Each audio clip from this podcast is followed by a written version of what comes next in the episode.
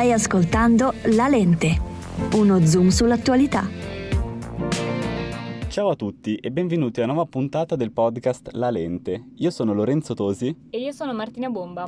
e oggi parleremo dei disturbi alimentari. Martina, tu come definiresti un disturbo alimentare? Allora, partendo dalla definizione che viene data dal sito del governo, i Ok? disturbi alimentari sono definiti come delle patologie complesse caratterizzate da un disfunzionale comportamento alimentare, un'eccessiva preoccupazione per il peso con un'alterata percezione dell'immagine corporea. Ok. All'interno dei disturbi alimentari chiaramente possono eh, essere ricondotte diverse patologie, diversi eh, problemi. Quindi ci sono diverse tipologie di disturbi alimentari. Esattamente, ne esistono diverse, possono andare sia dal- da un disturbo che comporta una perdita di peso, quindi un, um, un disturbo appunto legato alla magrezza e un disturbo invece legato al- all'obesità. Ok. Per quanto riguarda eh, i disturbi che vanno eh, a collocarsi nella parte della perdita di peso, abbiamo l'anoressia e la bulimia nervosa. Quando si parla di anoressia si tratta di un disturbo che fa riferimento alla eh, voglia di perdere peso, quindi la voglia di vedersi magri allo specchio e non sempre comporta ehm, azioni eccessive drastiche come ad esempio vomitare. Infatti le persone per vedersi magri, per vedersi belli, cercano di assumere ad esempio anche medicinali, ad esempio lassativi o dei diuretici. Quindi possiamo dire che la persona che soffre di questi disturbi fa davvero di tutto per perdere peso. Esattamente, ma non come nel caso della bulimia nervosa. Di fatto la bulimia nervosa fa riferimento ad un'azione molto drastica che è quella del vomito, quindi autoindursi il, il vomito, andando appunto a ricercare appunto quel- quell'ideale di, di magrezza, di forma fisica perfetta, dopo però aver assunto una quantità ingente di cibo, quindi la bulimia che fa riferimento alla fame da bue fa riferimento alla prima fase dove la persona assume una quantità molto elevata di cibo e poi va a compensare, tra virgolette, questa assunzione attraverso un eh, rigetto di esso. E quindi adesso abbiamo analizzato ehm, le patologie nella loro specificità. Esatto, Ma ne quali- una, ok. ne manca ancora una che è il binge eating, Ok? che fa riferimento invece al caso opposto, quindi il binge eating fa riferimento a tutte quelle persone che invece assumono incontrollatamente eh, una quantità eccessiva di cibo senza andare a poi eh, rigettarla, quindi a furia di continuo mm, strafogarsi di cibo si eh, incorre in quello che è l'obesità, un problema molto diffuso su scala globale. Quindi adesso abbiamo analizzato le diverse patologie dal punto di vista medico specifico, insomma. Esattamente. Però ehm, possiamo anche parlare delle cause che portano a questi disturbi. Infatti, eh, tra le diverse cause possiamo identificare ovviamente delle cause di tipo psichico, quindi questa non volontà di accettarsi, questo non amarsi, possiamo dire, che per una serie di ragioni noi non siamo degli psicologi, quindi noi ovviamente le informazioni di cui disponiamo ehm, sono informazioni che abbiamo trovato comunque in rete su siti affidabili ovviamente, basti pensare al sito del governo. Però per l'appunto ehm, vi sono delle cause emotive, delle cause psichiche che portano ai disturbi così come li abbiamo elencati. Esatto, poi oltre a questo abbiamo diversi tipi di cause che fanno riferimento al mondo in cui ci troviamo, quindi ad esempio i social che portano specialmente le ragazze ad autoconvincersi che l'ideale di bellezza sia uno, sia unico, quindi sia la modella eh, perfetta, con le forme perfette, magrissima o anche eh, banalmente in confronto con le altre persone, con i propri coetanei, quindi vedendosi magari diversi dai propri coetanei ci si aspetta di modificare il proprio corpo. O sentendosi diverse. Esatto. Infatti non dimentichiamo che soprattutto l'anoressia, in quanto appunto ehm, questo rifiuto patologico del cibo, comporta una visione distorta della persona, in quanto nonostante comunque non sia grassa, sia, gi- sia già di per sé magra, si vede grassa e quindi ha questa volontà di perdere peso, ma soprattutto questa volontà di perdere peso dovuta a una volontà di controllare il proprio cibo, controllare Esatto. l'assunzione del cibo. Controllo è una parola chiave, perché se si controlla il cibo si ha l'impressione di poter controllare qualsiasi aspetto della propria vita. Questo di fatto nasce da una bassa autostima, infatti le persone che magari hanno una bassa stima di se stessi mh, pensano di- non aver sotto controllo la propria vita, quindi avendo almeno sotto controllo uno dei tanti aspetti di, mh, della propria vita quotidiana si pensa di arrivare a un, um, a un appagamento di se stessi, ecco. Ok, inizialmente tu hai definito i disturbi alimentari partendo dalla definizione che dà il sito del governo, però il sito del governo colloca questa definizione sotto il termine ehm, salute, Salute della, della donna. donna. Esattamente, sì. Infatti facendo questa ricerca i disturbi alimentari vengono presentati come un problema che fa riferimento solamente alle donne, quando ricordiamoci che sì, le donne è vero sono più soggette a questi tipi di disturbi per n motivi che abbiamo citato prima, però ricordiamoci che se anche i maschi sono persone umane, non sono robot e anche loro possono incorrere in questi disturbi. Infatti le stime che ci vengono proposte sono ad esempio per il caso dell'anoressia dal 15 al 20% per le donne, mentre per gli uomini comunque dal 5 al 10%. È vero, una percentuale molto più bassa, però comunque non deve essere trascurabile. Quindi è un numero minore, ma allo stesso tempo ha la sua importanza. Esatto, esattamente. Ed è sbagliato dal nostro punto di vista che sul sito del governo, quindi su una fonte così affidabile, Istituzionale oltretutto, quindi cioè... si collochi questo tipo di patologie, questo tipo di malattie soltanto all'interno della sfera femminile. Ma secondo te perché si è fatta una scelta di questo tipo?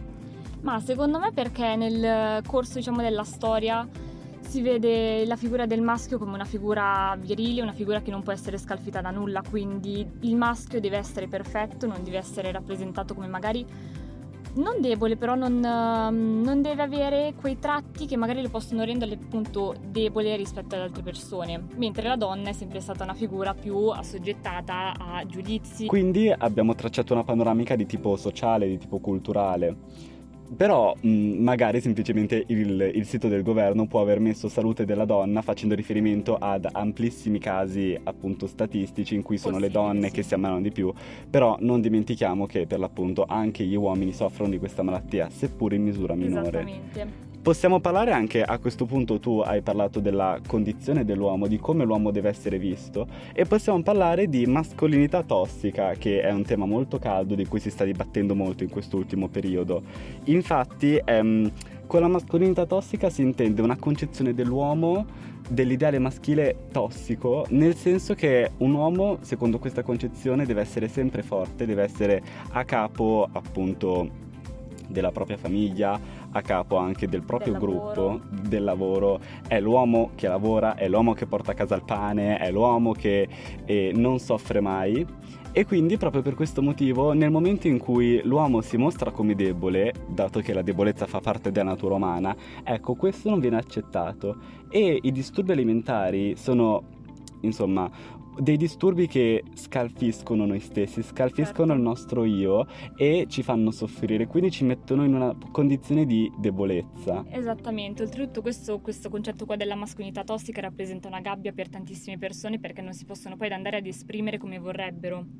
Magari senza tutto questo concetto, questo pregiudizio, i ragazzi riuscirebbero a viversi la loro vita molto più tranquillamente senza poi ad andare ad incorrere in eh, patologie, ad esempio dei disturbi alimentari o qualsiasi altra forma di, eh, so, magari Autolesionismo. autolesionismo. Perché anche insomma l'autolesionismo ehm, è, è un sintomo che si manifesta con il disturbo alimentare, quindi con questa incapacità di amarsi, di accettarsi.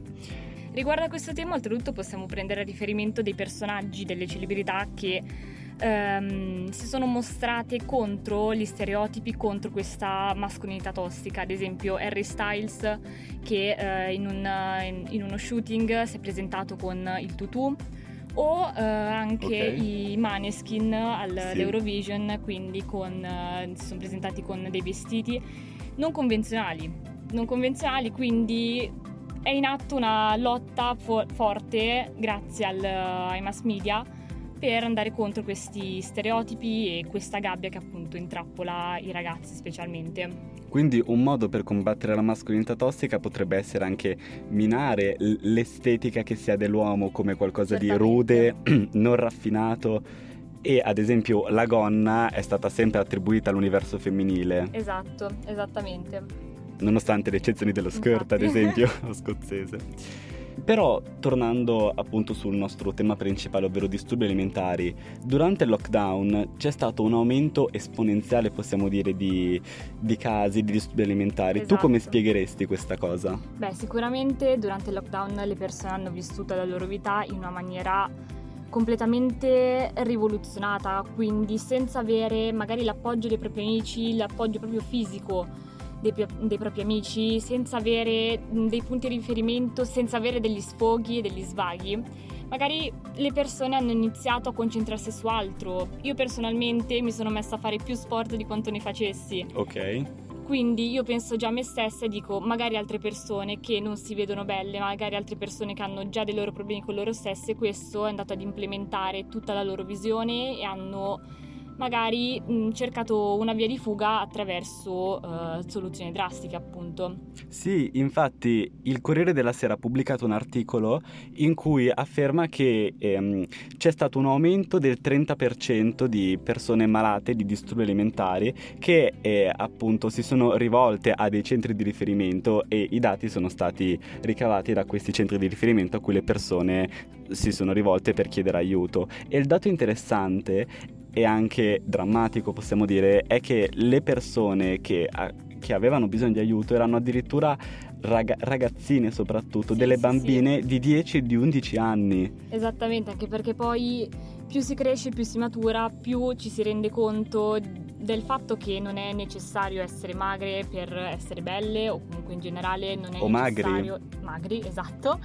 E, ehm, però appunto le bambine e i ragazzini più piccoli sono quelli più affetti, potrebbero essere appunto quelli più affetti in quanto non hanno ancora sviluppato questa concezione, non, magari non rapportandosi nemmeno con altre persone, parlando, non parlando con le persone durante il lockdown, non hanno, questa, non hanno ancora sviluppato questa concezione, quindi è appunto facile ricadere in questa trappola.